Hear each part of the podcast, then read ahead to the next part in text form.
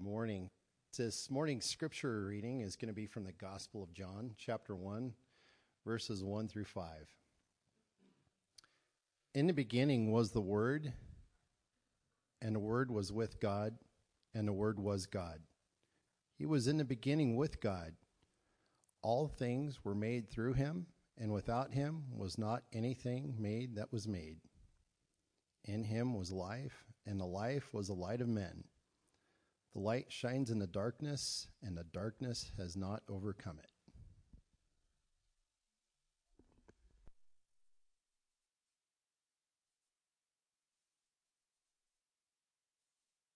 Good morning again, everyone.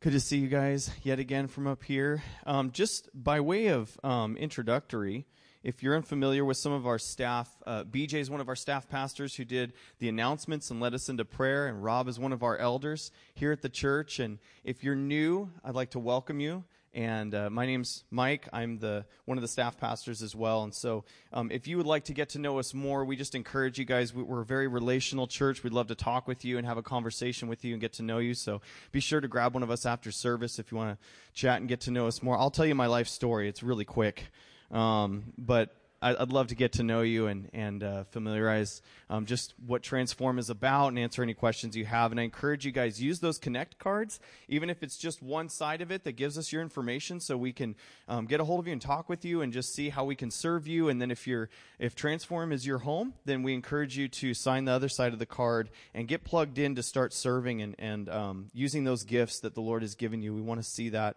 activated in our church because we recognize the Lord has given us gifting and he put us all together. So we want to serve together in this community and see the Lord glorified. If you would turn with me as we begin a new study series this morning to the letter of First John. That's where we're going to be studying, and as Rob read from the Gospel of John, that really sets the stage for this first section that we'll study this morning. So, the letter of First John, it's in between uh, First and Second Peter and John's second and third letters um, before Jude and Revelation at the end of the New Testament. So, towards the end of your Bible, find the letter of First John this morning. I'm having to contain some excitement. This is one of my favorite sections of Scripture. Um, this entire letter is one of the most inspirational letters to me in my walk with the Lord, and I am beyond thrilled to be able to share it with you guys over the beginning of this year and really take a close look at what John has to say uh, for our not only the church in his time, but for our church as well.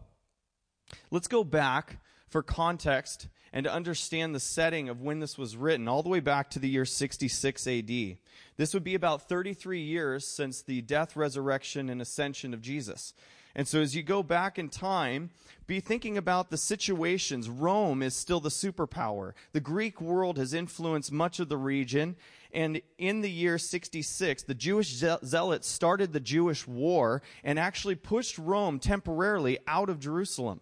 They thought they'd won this great victory. The zealots actually did something that was quite incredible. They pushed Rome out, but it was very temporary.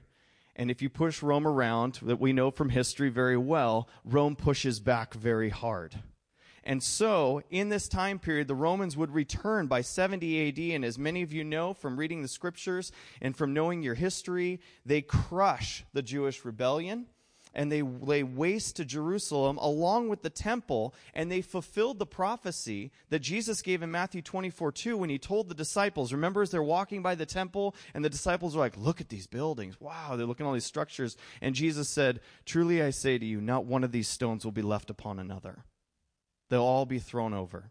What's crazy is even in Israel today, if you visit Israel, you can see all of those original stones still thrown aside and laying on the outside of the now rebuilt temple area. Those stones were all thrown aside. They were all dumped over. And it, just as Jesus said in 70 AD, Rome laid waste and the nation, the Jewish nation was scattered to the nations around them. Somewhere, somewhere in between this time period of 66 and 70, the Apostle John left Jerusalem and he began planting and pastoring churches in the region of Ephesus, which was in Asia Minor, modern day Turkey.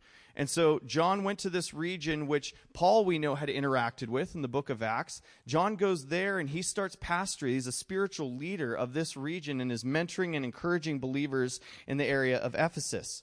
And from 70 AD to 100 AD, John was the spiritual leader of these churches. And somewhere in that time period, while he was on the island of Patmos, which is just off the coast of Ephesus, he wrote the book of Revelation. But sometime around the turn of the century, right around, right around 100 AD, John wrote this letter that we're going to read this morning. So it's right at the turn of the century. Interestingly enough, Irenaeus, who is a second century bishop, confirmed that the body of John's writings were composed in the city of Ephesus or in that region. So it's fascinating to kind of think about where he is now, not in Israel, outside, in a Gentile region, ministering to dominatingly Gentile population churches. And so, what's the purpose of this letter? Let's narrow our gaze a little bit more. That's kind of the broad view of the time period. Let's narrow our gaze a little bit more and look at the purpose of First John. Why did he write this letter? This is where I got the title Solidify from. Because as you read through the letter of First John, this is really what he's seeking to do.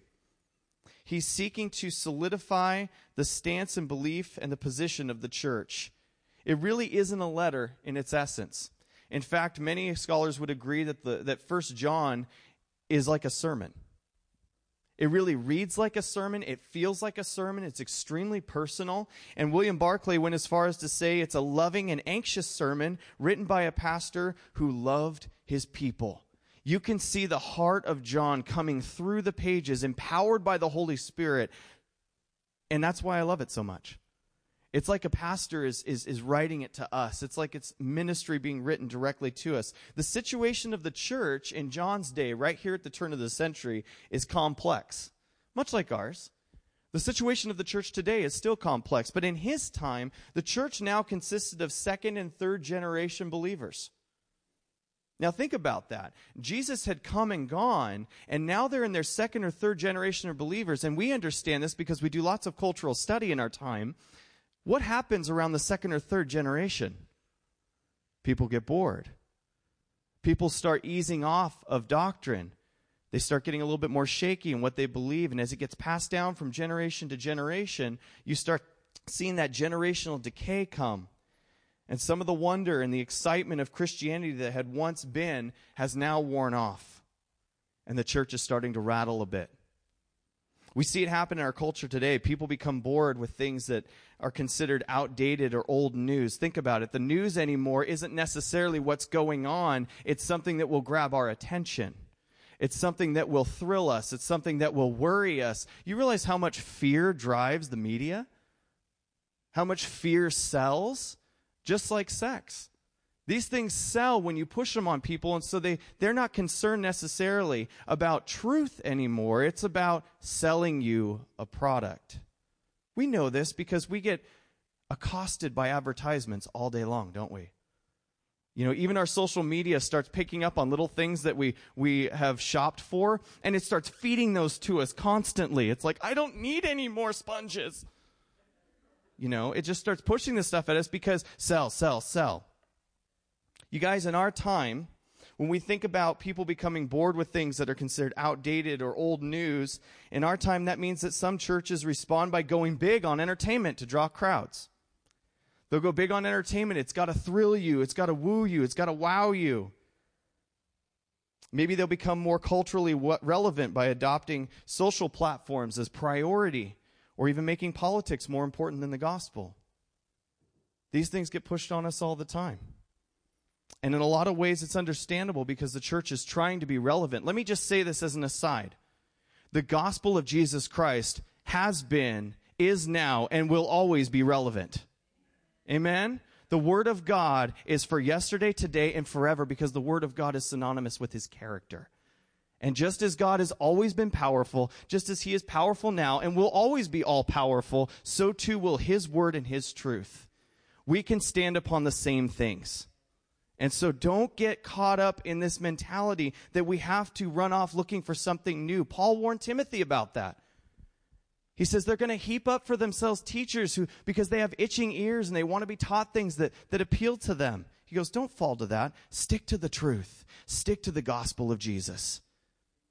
He is the same yesterday, today, and forever.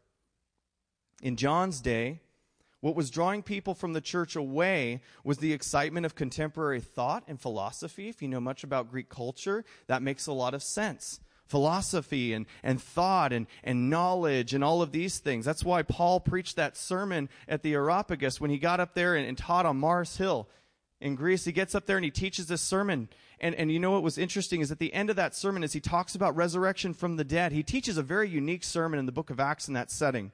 And what's fascinating about it is when he gets done, they're like, We want to hear more from you. Why? Because it was something they hadn't heard before, it was new. Some of them believed it said, but many of them just wanted to hear something new, something exciting.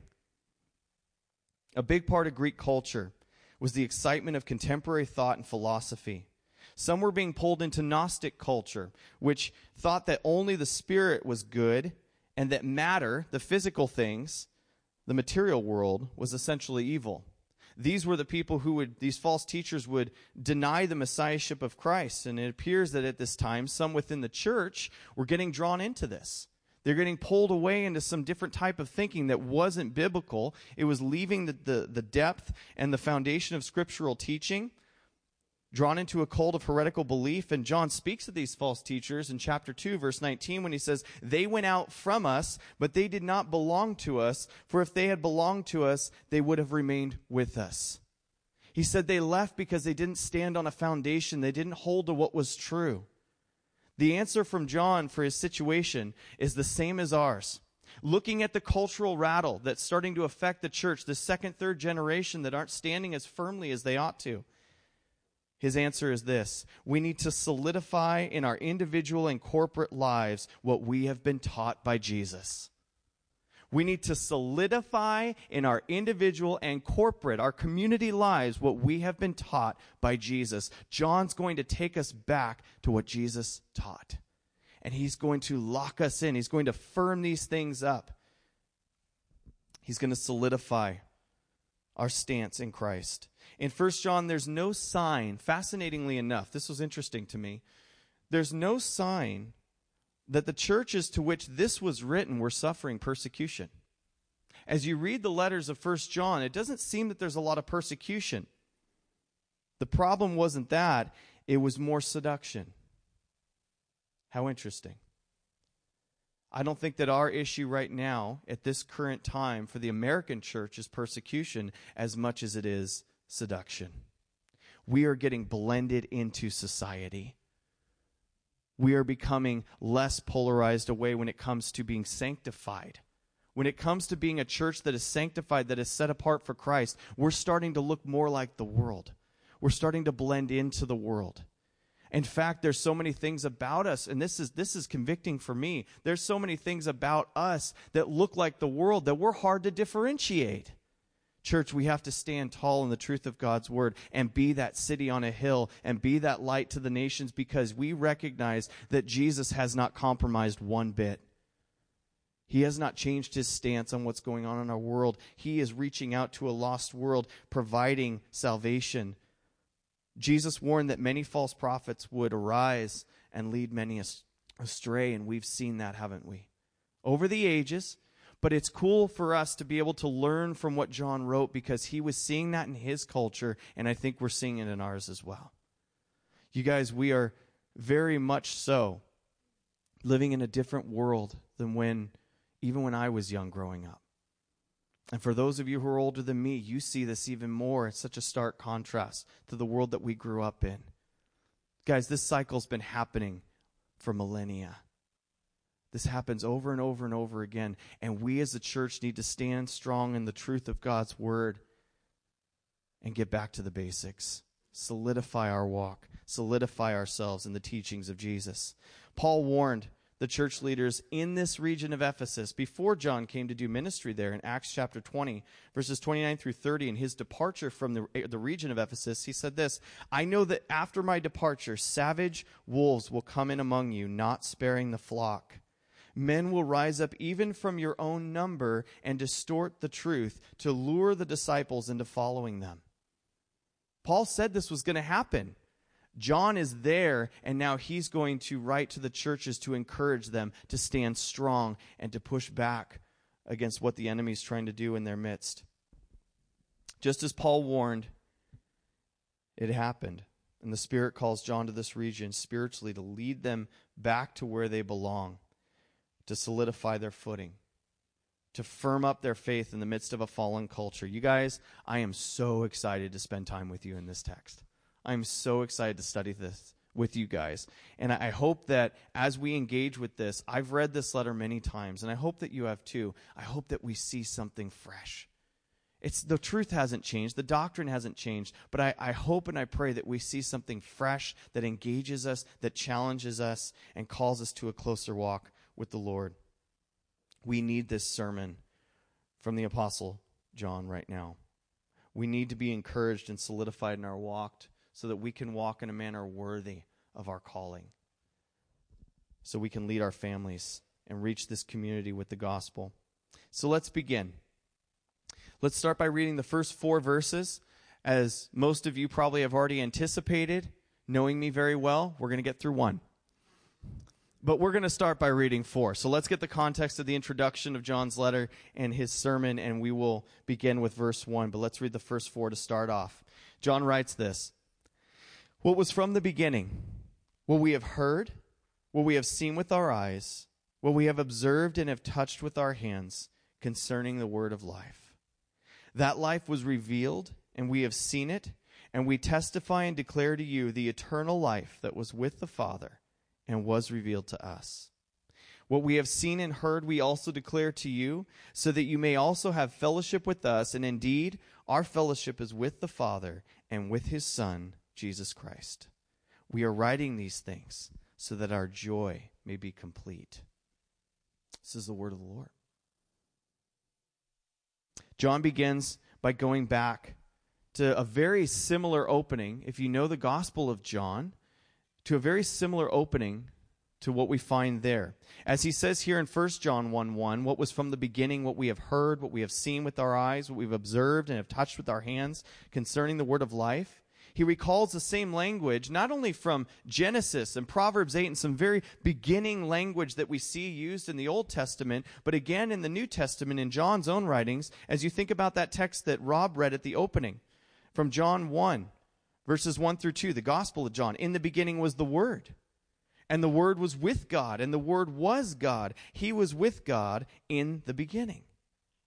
More often than anything else, the gospel message is called the Word of God.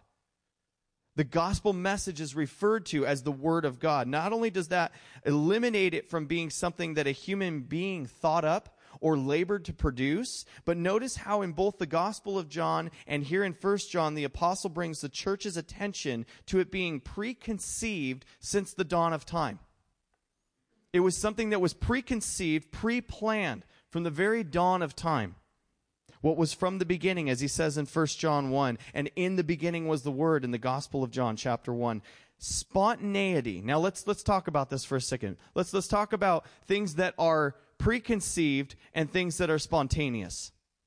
Spontaneity has its place, doesn't it? Think about spontaneity for a minute. Doing something that was planned ahead of time, oftentimes associated with someone doing something that wasn't thought out. It has its place in our lives. You know, let's put this in the context of our marriages, okay, of relationships. Spontaneity can be fun. You know, like, well, let's go and do such and such a thing. That can, if I want to take my wife out for dinner, spontaneously, that can be a real blessing to her. She's had a long day. She's been through a lot. Let's just go have dinner somewhere and, and you know, surprise. And then we can argue for an hour and a half about where we're going to have dinner. That can make her feel loved and valued and cared for. It has its place in, in healthy relationships, being spontaneous with each other. However, what if I came up to my wife on our 50th anniversary and I said, I've been planning a trip that I haven't told you about? And for 50 years, I've been saving and, and I have the whole thing mapped out. You won't have to pick a restaurant. All the guys are like, dude, yeah.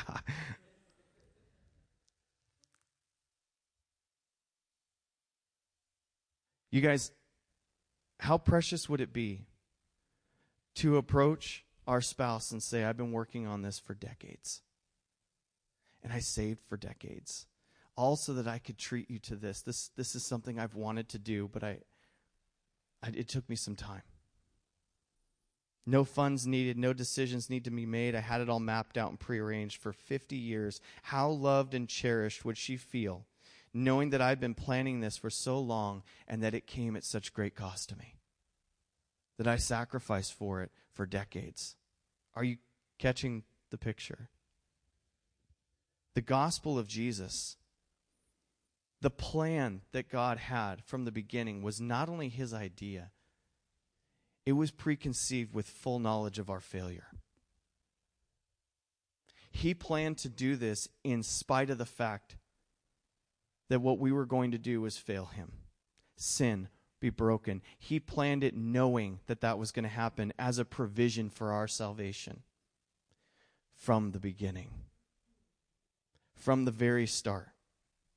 It was pre planned from the dawn of time to save us from our sin. His sacrifice was not spontaneous, it was preconceived before we were ever conceived. He didn't spontaneously do something nice. He planned from the beginning and intentionally arranged the events and circumstances so that we might be saved from our sin.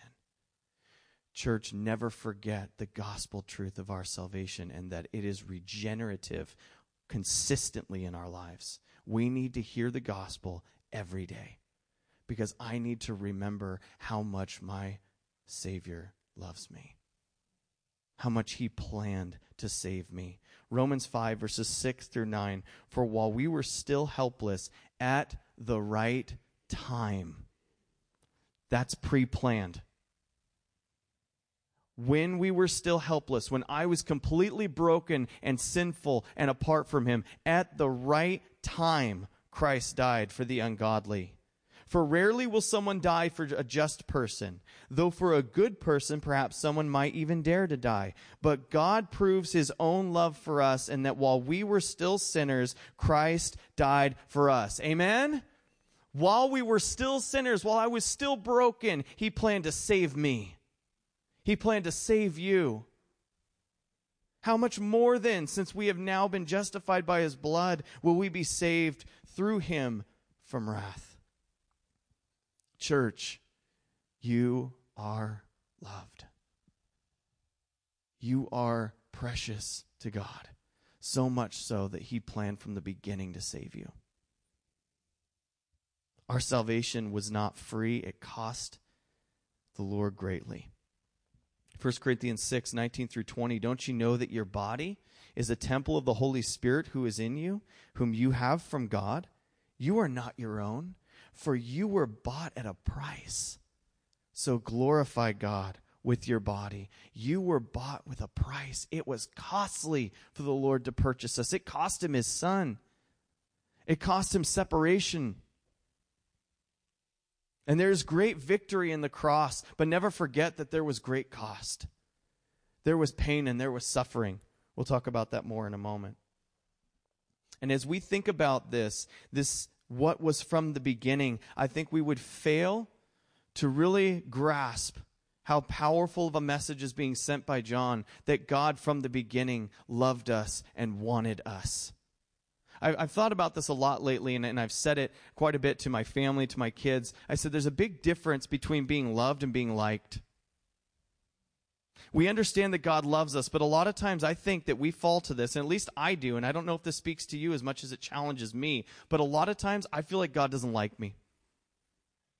It's like, yeah, He loves me, but it's almost like because He has to, right? You understand that God likes you too, right? That He calls you to Himself, that He wants you that him loving you is not limited to him being, you know, kind of tied to this because of this part of his character. He's like, boy, if I was not a loving God, I would not even want you in my presence. That's not how he feels about us. He says, Come to me, all you who are heavy laden, all you who are weary, and I will give you rest. He says, I'm gentle and lowly of heart. I want you. I love you. I like you. I want relationship with you. Guys, try this out on your wives later. Look, and say, look at your wife and say this. You can do it right now if you want. This will be fun. No, I'm just kidding. Don't you don't have to. I love you but I like you too. I don't know. Like maybe that doesn't speak to you. That speaks to me. That to me says not only do I love you because I'm called to love you, but I like that you're with me. I like that we get to do life together. That's how God feels about us. I don't know. That should give us the warm fuzzies. All right. Aw. Okay. John moves on. What was from the beginning, and he says this what we have heard, what we have seen with our eyes, what we have observed and have touched with our hands. Now, think about the Apostle John writing these statements. He testifies of Jesus in four key ways. He testifies of him in four key ways. First, he says this what we have heard. Hearing is very important. Again, I'll use the marriage as, as a picture of this. Hearing is very important, married people. We need to hear each other, right? John heard Jesus firsthand. He heard Jesus firsthand, right? He listened to him teach. He heard him call him. John heard him. People don't need to hear our advice. People don't need to hear my advice. Mike, what do you think? You really don't want to know what I think. You want my perspective on what God thinks. That's what you need to hear. When the Lord calls us, when the Lord speaks, that is what we most desperately need to hear. Now, it's not that we can't be encouraging to each other, but when he's talking about hearing here, about being drawn into a better understanding through hearing, we need to hear the word of God. After all, isn't that what the church gathers on a weekly basis to hear? You don't want to hear my opinions. You want to hear the word of God, I hope. Because if you're looking for my opinions, you will be sorely disappointed. You want to hear what the scriptures say. You want to hear what God has to say. My opinions, they don't really matter. Our culture, just like the culture of John's day, needs to hear the Word of God. They need to submit themselves to the Word of God. And the reason that people were leaving and falling after other things is because they were not listening to the Word of God. They weren't listening to the word of Jesus. That's what John wants to call them back to. Remember, we heard him personally. He says, What we have heard, I listened to him. I heard him speak. We must be a people that hear first from God and then relay that message. It was well said of, of one preacher that first he listened to God and then spoke to men and women. I know that sounds very basic, but I think it's being lost in a lot of ways. We need pastors and preachers, and that's what we aim to be here at this church, who hear from God and then speak to people. We have to hear from God first because if we're just speaking to people, there's no power. There's no transformative power outside of the Word of God. I don't think that that calling should be exclusive to pastors either. In fact, I think that as pastor elders here in this church, that's what we seek to model. It's hearing from God and relaying that message to you, but we're doing that so that you can teach others to teach others to teach others. Because we are supposed to be doing that as a church. When I come to, to men and to women in this church and have conversation with them, I look forward to them imparting to me what the Lord has spoken to them. I need to hear it. We should be doing that as a church, as a body. In order for us to have anything to say that's worth listening to, we must have heard the word and received it ourselves and relayed that message. Romans 10 17. So faith comes from what is heard, and what is heard comes through the message about Christ. So John recalls what we have heard concerning the word of life, concerning Jesus. He then says the second thing in this passage. Number one, what we've heard. Number two, what we have seen. Now you'll notice that seen and observed are back to back, and there's a reason for that. What he's talking about when he's talking about being, having seen it, it means to physically see someone. It's, it's the sense of like, I physically see you now. And I'll explain the next descriptive as we get to that, but this is a very much, we've seen it, we observe, okay, you're here. I can testify that you were here, right? You guys all get a, a gold star. You showed up for church today. Good job. You know, you're physically here. We haven't seen Jesus in the flesh, have we? Not in our time. Not yet. We haven't seen Jesus in the flesh, but applying the truth of that verse from Romans 10, I want you to think about this. Faith comes from what is heard, and what is heard comes through the message about Christ. Faith comes through what? What's hearing? Because we don't have sight of Jesus, we walk by faith, and faith comes by hearing first. It still applies, it still works. Faith comes by hearing, and we walk by faith, not by sight, according to 2 Corinthians 5. It's a powerful thing for us to remember because this is where faith comes in. It's like Jesus told Thomas. Remember when Thomas doubted? It's the thing we know him for. You know, it's kind of a bum rap, too. One statement from the guy, and we call him Doubting Thomas the rest of our lives. You know, unless I see it, I won't believe it. And we're like, oh, Doubting Thomas. you guys, Jesus showed up, and what did he do? He believed. Jesus said, Put your hand in my side, put your fingers in the nail holes. And what did Thomas say? My Lord and my God. And Jesus said, Blessed are you. He says, For seeing you have believed. He said, Blessed are those who have not seen and believe. Because their faith comes by hearing. How important is the Word of God now? How important is it that we submit ourselves to the Scriptures now? If that faith becomes the eyes of our lives, if our faith becomes the seeing, how important is it that we hear the Word of God taught faithfully? And as we hear, our faith grows, and that faith is our sight. John was able to testify of seeing Jesus in the flesh. I'm a little envious. But you know what? The Lord appointed for us this time, this place, this moment, and He knew what He was doing. We can testify that by hearing and receiving Jesus, we see Him through the eyes of faith. And someday, church, and this is our hope, we will see Him face to face. 1 Corinthians 13 12, at the end of the love chapter. Verse 12 says, For now we see only a reflection as in a mirror, but then face to face. Now I know in part, but then I will know fully as I am fully known. That's a powerful verse to me because I like how he says that. I like how that's written. It's so important, it's so vital. I will know fully as what? As I am fully known. I'll see him face to face then, but right now, he sees me.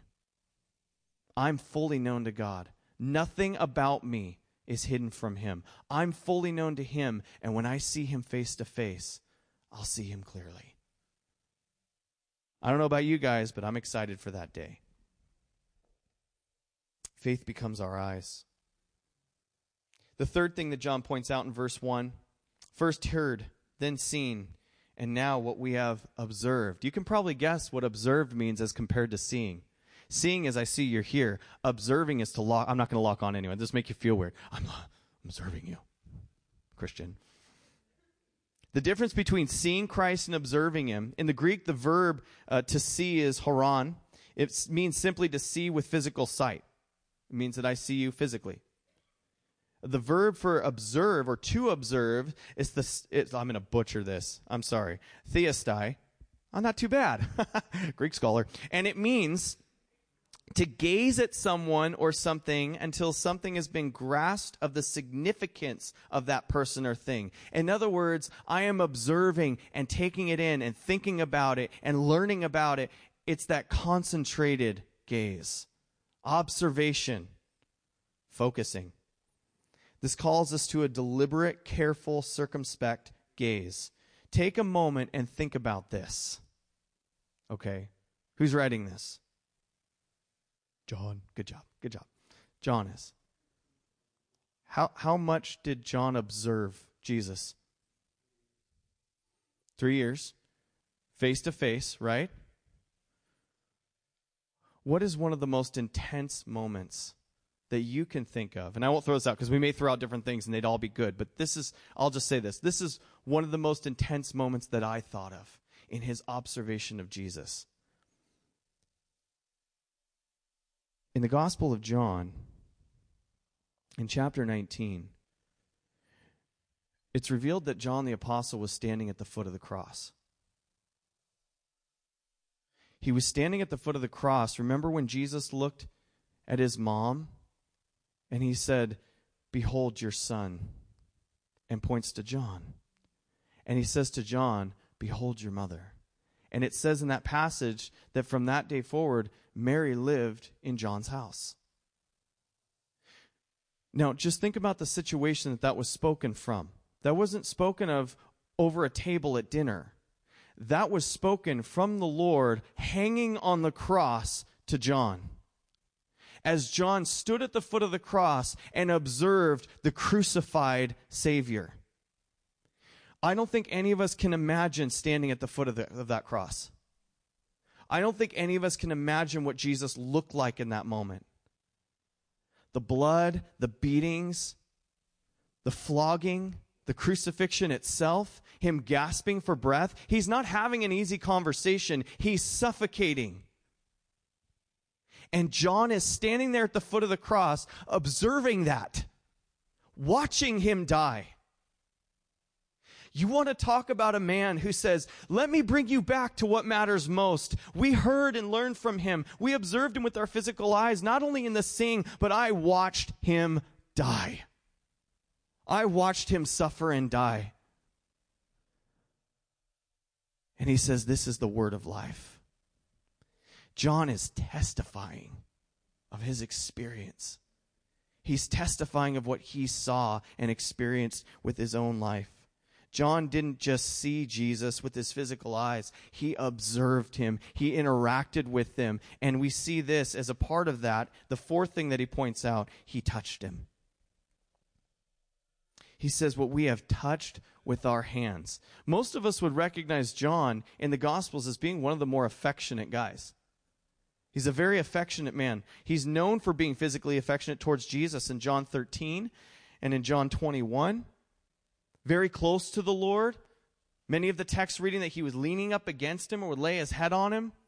And, and it's funny because in some, some different translations, they, they, they'll, they'll, they'll change that wording. But from, from my reading of that text in the original language, is that John would lean on Jesus. That he was that close to him. Don't you want that kind of relationship with Christ? I just want to sit up, like, lean up against him and just talk to him like a friend. You know, like, you know those friends of yours that you're close enough to be affectionate with? That's a good thing. The world has kind of stolen away this, this, this physical affection towards one another that is wholesome and godly and good and has made it sinful, has made it wrong. Don't let Satan steal that. Hug each other, love each other. That's how they acted in the Old Testament. That's how we should be now. Good job, you guys. I love you. You're like loving on each other. Guys, be affectionate towards one another. I would love it if Transform was known as a hugging church. The people are like, if you go there, you're, you're going to be offered a hug. They're not going to jump on you, but they're going to be affectionate towards you. like, I don't want people to be afraid of it either. Whee! You know, like, and here we come. Guy legged me, like, hugged me with all three. It's just weird. I love you. I'm an affectionate person, but I promise not to overwhelm you. You guys, John understood what it was like to be affectionate, to be close. He observed, not only concentrating and understanding, but he was one who had touched Jesus. He had been close to him. I want to pull in another aspect of this. It's not just about being close to Jesus and having touched him. That is the experience of John. It's something that we recognize too. By the way, you recognize how important it is for us to be affectionate that way because it shows people that you care in a very wholesome and godly way. But think about this as well. There was some teaching at this time by the Docetists that Jesus never had flesh and blood, that he was a ghost, basically. Um, th- they taught that they were so spiritually minded that they insisted he never had a flesh and blood body because God could never fully indwell a physical body. How offensive would that be to John? How offensive would that be to John as someone who ate with the Lord, who was affectionate with the Lord, who watched him bleed and die, for someone to come and say, well, he was just a spirit, he wasn't a real man? How offensive would that be when you had watched Jesus physically die? They refused to believe that God could ever degrade himself by taking human flesh and blood upon himself. And in fact, that is what we hold to as one of the most powerful demonstrations of his love for us that he did not count equality with God from Philippians 2 as something to be grasped, but that he humbled himself and became a man. He humbled himself, Paul writes, even to death on the cross. And that's why he is so highly exalted, because he didn't consider it something as to be held on to, to be separated from human beings. He loved us so much that he took on human flesh and became one of us. Don't let that grow old. Don't let that be something like, yeah, we know, we know, we've heard. No, hear it again. God became a man. That's how much he loved you. That's how much he loves me. There's no doubt whatsoever in John's mind or in my mind or in the scriptures that Jesus was fully human. And as a man who is so close to Jesus, it makes sense that he says, I heard him, I saw him, I observed him, and I touched him with my own hands. This was the word of life. And in fact, in John chapter 1 verse 14, the word became flesh and dwelt among us.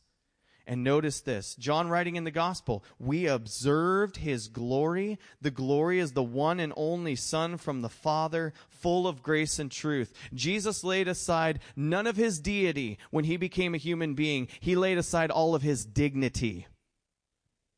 He was no longer dignified because he took on human flesh, but he was completely God. He was completely holy. He was a perfect sacrifice. And he has taken us in our brokenness and in our frailty and in our sinfulness, and he has remade us. Our testimony, church, just like John's, is that he has remade us, that our experience with Jesus, what he has done on our behalf, has changed us forever and not just changed us. According to 2 Corinthians chapter 5 verses 16 through 17, from now on then we do not know anyone from a worldly perspective, even if we have known Christ from a worldly perspective, yet now we no longer know him this way. Therefore, if anyone is in Christ, he is a new creation. The old has passed away and see the new has come. Amen? My old sinful, broken, busted life is gone. I am a new creation in Jesus Christ. I've been cleansed of my sin. John, in one verse, brings us back to the gospel again. He brings us back to the solidity of the truth of what Jesus has done by saying, We heard, we saw, we observed, we touched. And this was all planned from the beginning. What an amazing theological statement in just one verse. And the application for us, you guys, is this. If John saw the need to share this testimony with those to strengthen them in the church, and also, I believe, as a testimony to the lost as to what Christ can do when we receive him as our Lord and Savior, are we testifying? Are we testifying of the same? Because we have heard him. We have seen him. We've observed and studied him in his word. And I know that we can't physically touch him, but we can believe through the eyes of faith that every word that was written about him is true. Because the scriptures are clear. Not only did Jesus come, but he died physically. And he rose again physically on the third day. And he ascended to the Father. And guess what? He's coming back. Jesus is coming again. It's our hope.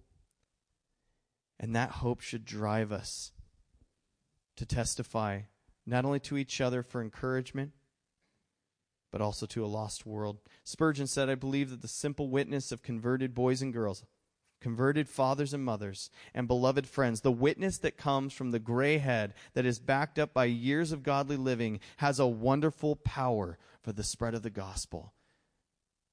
From the oldest to the youngest, we need to testify of what Christ has done in us. We need to talk about it. You know, last week we, we went through some Christian essentials from Colossians 4 and talked about making space. That quote from Augustine in Confessions Is there space within me for God to come in and indwell? I think that if we answer that question, yes, Lord, my heart is prepared room. I want you to come in. Now it's time to testify about what the filling and the empowering of God is able to do. That the lost in, your, in our lives that we know, our family members, our friends, our coworkers, that Jesus can make them a new creation as well. He can absolutely save them. I don't know about you guys, but there are lost people that I know that are in my life that I am desperate to know Jesus. They need to hear me testify. Not of what I've done, but of everything that Jesus did, of all that He did and how much He loves them. As we close, I'll have the worship team come up. I felt really strongly to share this verse. Sometimes I don't know exactly why.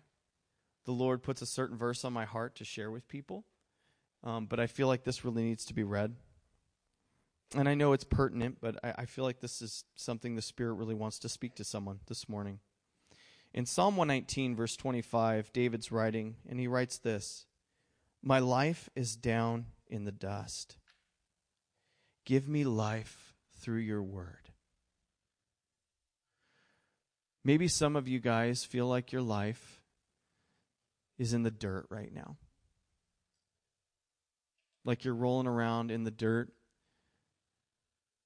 and you're just struggling with purpose, with meaning, with hope, with joy.